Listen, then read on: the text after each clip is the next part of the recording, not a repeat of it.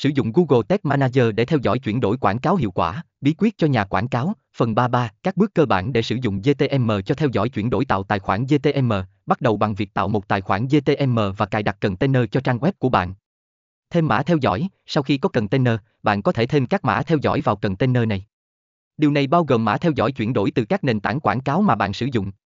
Kích hoạt trigger và tag, xác định các trigger, sự kiện mà bạn muốn theo dõi, chẳng hạn như khi người dùng bấm vào nút mua ngay. Sau đó, gắn tác, nhãn cho các trigger này để GTM biết khi nào phải gửi dữ liệu chuyển đổi. Xác định mục tiêu, goals, trong Google Analytics, cuối cùng, bạn cần xác định mục tiêu trong Google Analytics để theo dõi chuyển đổi. Sử dụng GTM để gửi dữ liệu chuyển đổi vào Google Analytics.